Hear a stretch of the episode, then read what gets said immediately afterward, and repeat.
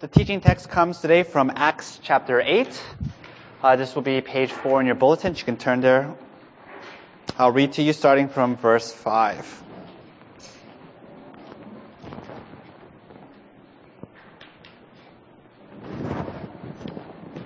All right, page 4. I'll read to you starting from verse 5. Philip went down to the city of Samaria and proclaimed to them the Christ. And the crowds with one accord paid attention to what was being said by Philip when they heard him and saw the signs that he did. For unclean spirits came out of many who were possessed, crying out with a loud voice, and many who were paralyzed or lame were healed. So there was much joy in that city. But there was a man named Simon who had previously practiced magic in the city and amazed the people of Samaria, saying that he, was some, he himself was somebody great. They all paid attention to him from the least to the greatest, saying, This man is the power of God that is called great. And they paid attention to him because for a long time he had amazed them with his magic. But when they believed Philip as he preached good news about the kingdom of God and the name of Jesus Christ, they were baptized, both men and women. Even Simon himself believed, and after being baptized, he continued with Philip and seeing signs and great miracles performed, he was amazed. Now, when the apostles at Jerusalem heard that Samaria had received the word of God, they sent to them Peter and John, who came down and prayed for them that they might receive the Holy Spirit, for he had not yet fallen on any of them, but they had only been baptized in the name of the Lord Jesus. Then they laid their hands on them, and they received the Holy Spirit. Now, when Simon saw that the Spirit was given through the laying on of the apostles' hands, he offered them money, saying, Give me this power also, so that anyone on whom I lay my hands may receive the Holy Spirit. But Peter said to him, May your silver perish with you, because you thought you could obtain the gift of God with money. You have neither part nor lot in this matter, for your heart is not right before God. Repent, therefore, of this wickedness of yours, and pray to the Lord that, if possible, the intent of your heart may be forgiven you. For I see that you are in the gall of bitterness and in the bond of iniquity. And Simon answered, Pray for me to the Lord, that nothing of what you have said may come upon me. Now, when the apostles had testified and spoken the word of the Lord, they returned to Jerusalem, preaching the gospel to many villages of the Samaritans. This is the word of God.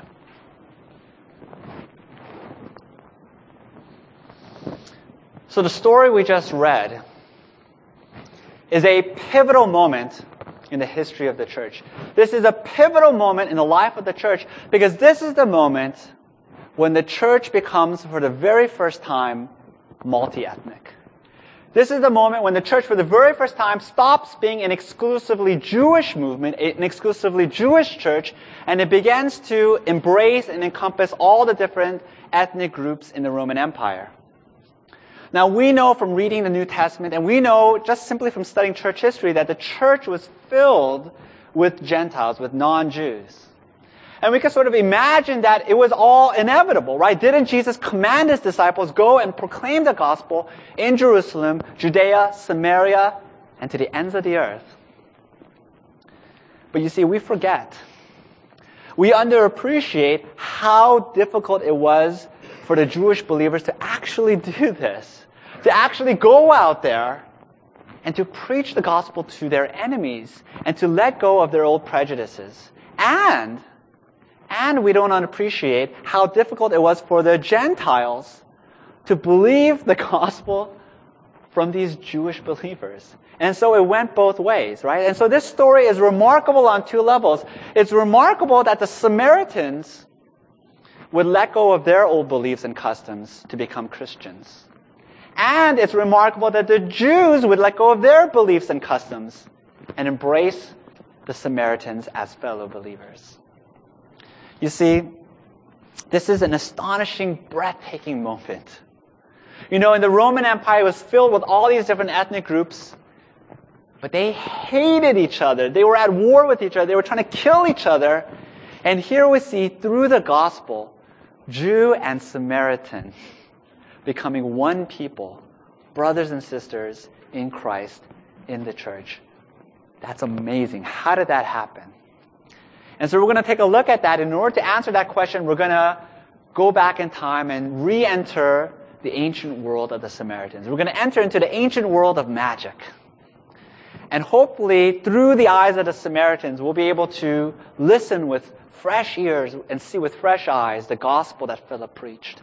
And maybe, just maybe, we will also have some of that wonder, some of that awe that they must have experienced as they heard the gospel preached. All right, so here's the outline three points. Point number one, we're going to look at the theology of magic. Point number two, we're going to see that uh, the gospel is a gift to the Samaritans. And then point number three, we're going to see that the gospel is a gift to the Jews. All right? So point number one, the gospel is, uh, sorry, uh, point number one, the theology of magic.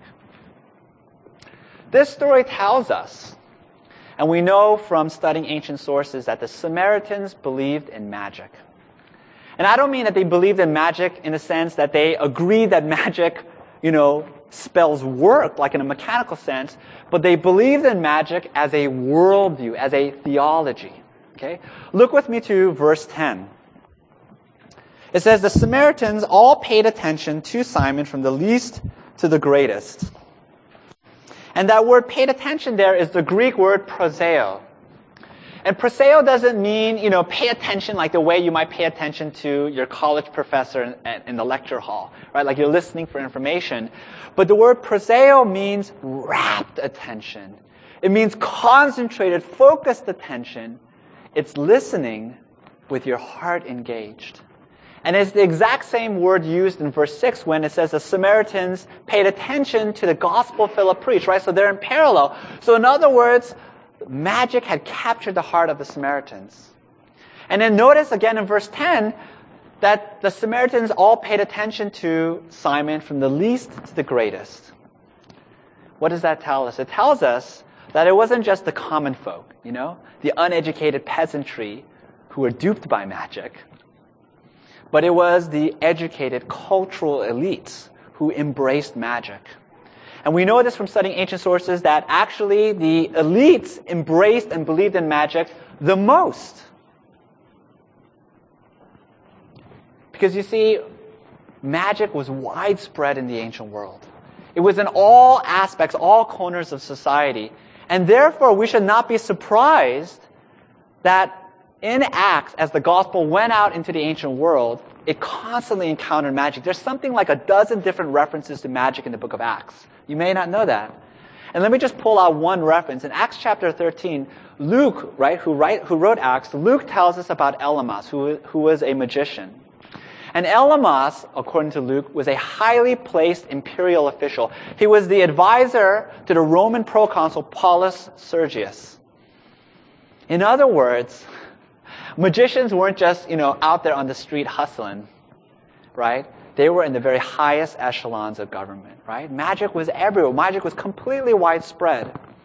And then look at verse 11. It says, the Samaritans paid attention to Simon for a long time. Now, if we think that magic is, you know, just a bag of tricks, it's just sleights of, sleight of hand, then it is conceivable, right, that someone could fool the people for a short amount of time. But Luke tells us that this had been going on for years upon years, for decades. And therefore, clearly something else is going on. Clearly, magic is not merely tricks and sleights of hand. What was it then? What was it that all of society embraced magic, including the elites? And the answer is that magic was a conduit between you and the supernatural world. Magic was a channel for you to communicate to the gods your needs. It was a kind of language. It was a way to appeal to the gods. It was a way to bargain with the gods. And you can use magic to ask the gods for anything in all aspects of your life. You know, finance, romance, you know, health. And you know, this is also abstract, so let me give you a real life example from the ancient world. Okay, this one actually, this, I'm gonna give you a real magic spell that we have from the ancient sources. This one comes from Cato the Elder, and I'll read it for you. You guys ready? All right. Cato the Elder wrote, if you have a bone dislocation, so this is a healing spell, okay? If you have a bone dislocation of any sort, it will be healed by this incantation. Take a green reed, four or five feet long, split it down the middle, and have two men apply it to your hips. Begin the incantation. Motas veta dares astatares tus unipater. Until the reeds come together. Wave a knife over the reeve halves. And when the two halves have met and are touching each other, take them in your hand and cut it short on both right and left sides. If the reed pieces are applied to the dislocation or the fracture, it will heal. Use the incantation on a daily basis until the wound is fully healed. Now, some of you are wondering, how did that possibly heal anybody? And the answer is that in the ancient world, you always use both real medicine and magic. Okay, so they were always used both in combination. And magic here I define as the combination of words and ritual. And what's really interesting, right, about this magic spell is the words. You know, the, the magic the magic words. They didn't mean anything. they were nonsense words, or maybe more properly, they were uh, secret words, because in ancient magic, it didn't matter if the practitioner knew what he was saying. What was most important was he act, was that he said it exactly correctly, that he pronounced it correctly, that he said it in the exact right order, right? That he had to memorize and train because magic was a way to transact with the gods. You see, it was a way to appeal to the gods through these esoteric rituals. And that spell that I just read was a relatively simple spell. We have spells from the ancient sources that took days to perform. We have potion recipes that involved over 30 different exotic recipe, uh, ex- 30 different exotic ingredients from all over the Mediterranean world. We have magic spells, right, where you had to construct these extremely elaborate voodoo dolls, life-size voodoo dolls. Magic often involved wearing these very expensive amulets. Why? Because magic is a way to bargain with the gods. Magic was always very expensive. It was always time consuming. It required great expertise. It required years and years of training. Why? Because that's what the gods demanded. That was the price you had to pay. Because magic was the currency the gods accepted. Do you see that? And therefore, you can see how magic was a worldview, a theology. That the blessings of the gods only came through strenuous effort right? You had to use these sometimes strange, sometimes esoteric, but always expensive efforts. And that's why Simon in our story offers Peter money. Now that strikes us as ridiculous, right? Simon, you want to say, how can you buy the Holy Spirit? But you see, in the ancient world, it was perfectly natural. It was perfectly natural because in the theology of magic, nothing is free. Everything comes at a cost. Now, let's be honest. We do the exact same thing, right?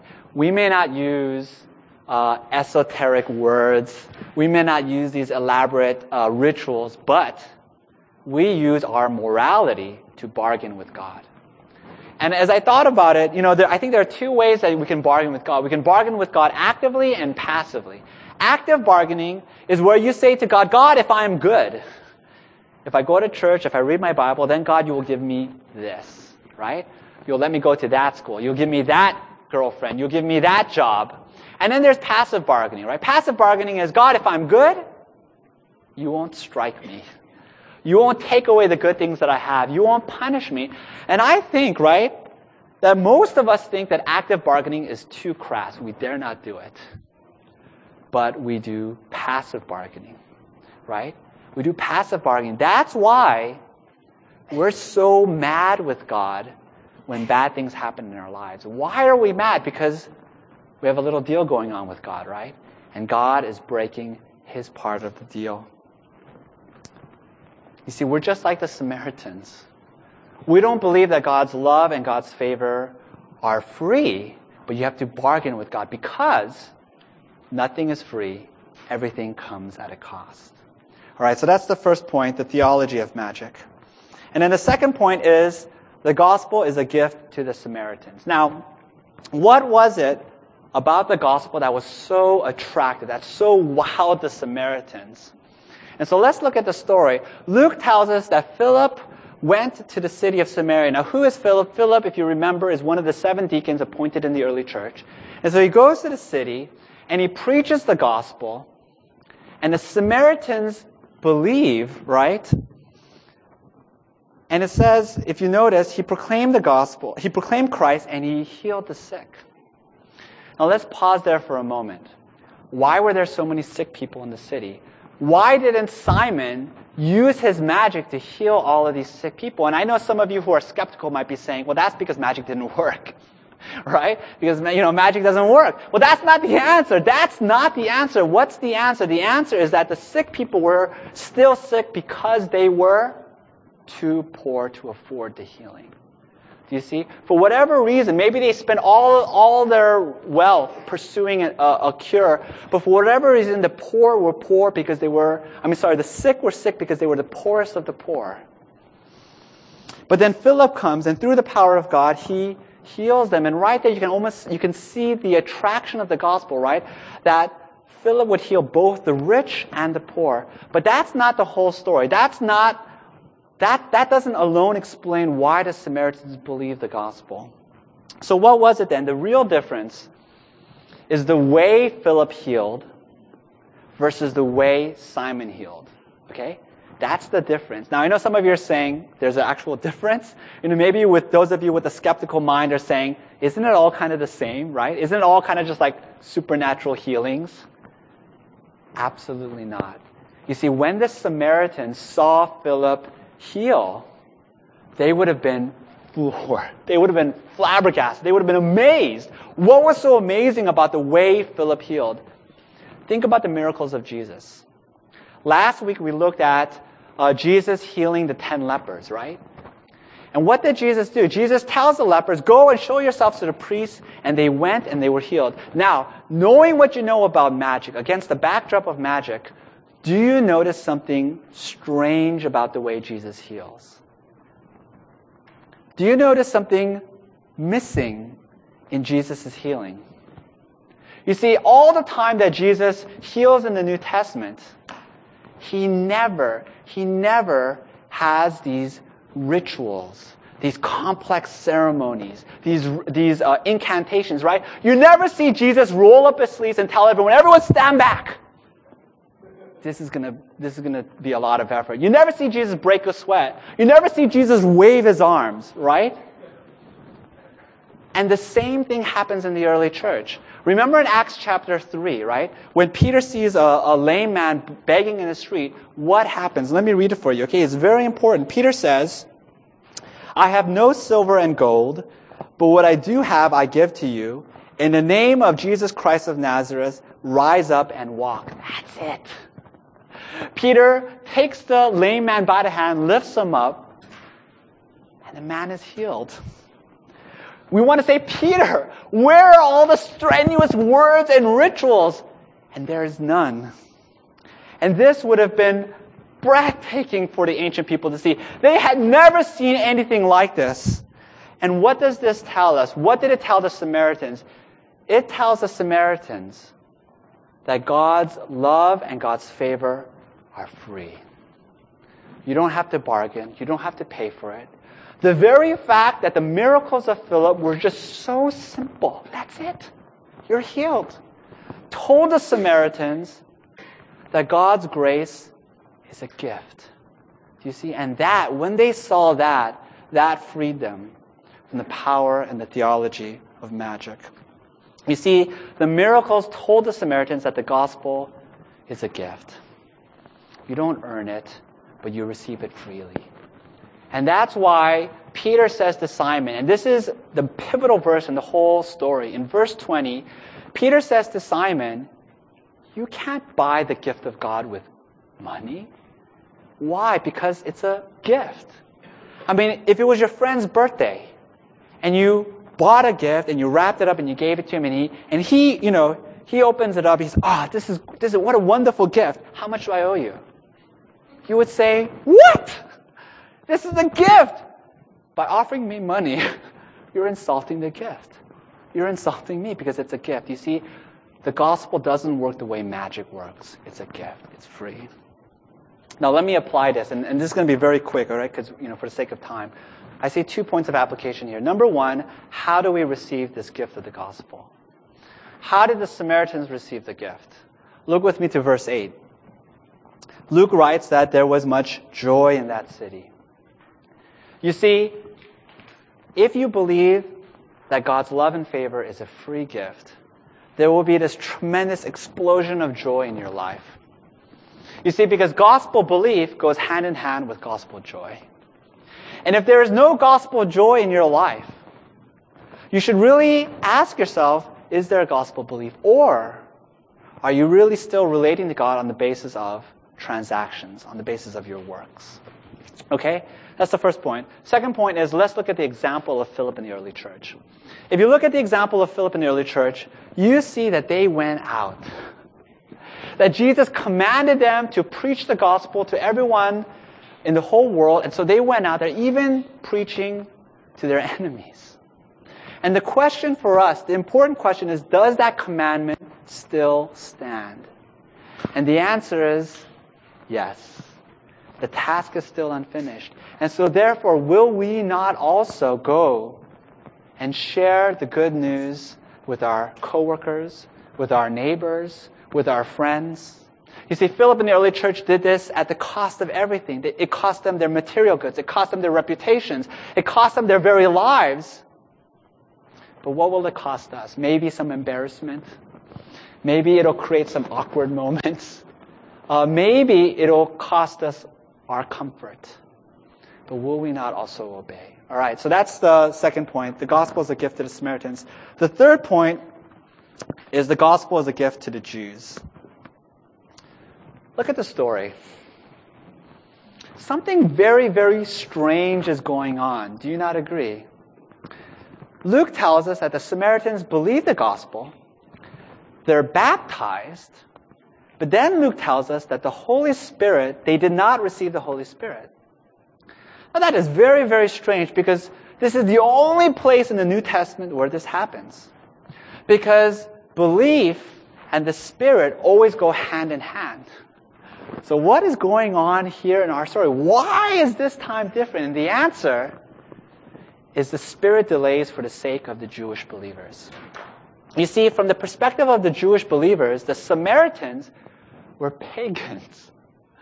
The Samaritans did not keep the Mosaic covenant. They did not keep the clean laws. In fact, they were barred from the temple. Did you know that?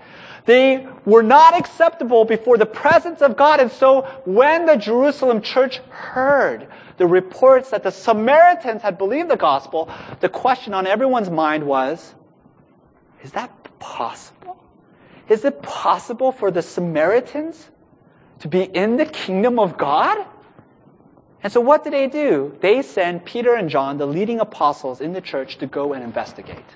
And so Peter and John go, and they arrive in Samaria, and when they arrive, then and there, the Spirit falls on the Samaritans. Now, some of you are wondering, this is kind of a side note, but some of you are wondering, how did Peter and John know that the Spirit fell? Well, um, in the early church, in the book of Acts, the Spirit was accompanied by some kind of visible sign, okay? It doesn't happen now, but this is for the early church. So that if you look, for example, at Pentecost, right, in Acts chapter 2, when the disciples finally receive the, the promised Spirit, what happens? There are these tongues of fire that appear over their heads, right? So there's some sort of visual, visible sign, right? And so the Spirit delays until Peter and John can arrive. Why? Why does the Spirit delay? The reason is because the Spirit was a sign of inclusion. The Spirit was a sign of inclusion. The Spirit meant that you were a believer, that you were a, were a genuine Christian, that you were accepted by God. And, and we know that this is the right interpretation because this comes into play later on with the story with Cornelius. You see, Peter preaches the gospel to Cornelius. And if there's anyone more reprehensible to Jews than Samaritans, it was Cornelius. Because Cornelius was a Roman centurion. Not only was he a pagan Gentile, he was a Roman military official, the very embodiment of the oppression of Israel. And so Peter preaches the gospel to Cornelius, and then he goes back to the church in Jerusalem and he gives his report. And I want to read to you that report because it's very key to understanding this whole story. This is what Peter says in Acts chapter 11. Listen carefully. As I began to speak about the gospel to Cornelius and his household, the Holy Spirit fell on them just as on us at the beginning. Right? He's talking about Pentecost. If then God gave the same gift as he gave us, the Spirit, and believed in the Lord Jesus Christ, who was I to think that I could oppose God? And listen, okay? When the council heard these things, they fell silent. And they glorified God, saying, Then to the Gentiles also God has granted repentance that leads to life. You see, the clinching argument, the clinching argument to the Jewish believers that the Gentiles were now in the kingdom was the fact that they had the Spirit. And that's why the Spirit delayed. The Spirit waited until the official representatives, Peter and John, could arrive to witness the Spirit falling down so that the ancient world could see something that had never seen before, which is Jews and Samaritans coming together as one people, united in Christ, right? Fellow brothers and sisters in the church. And so, what do we learn here? The Samaritans believed that the only way you could secure the blessings of God was through elaborate rituals and magic spells, but they were wrong.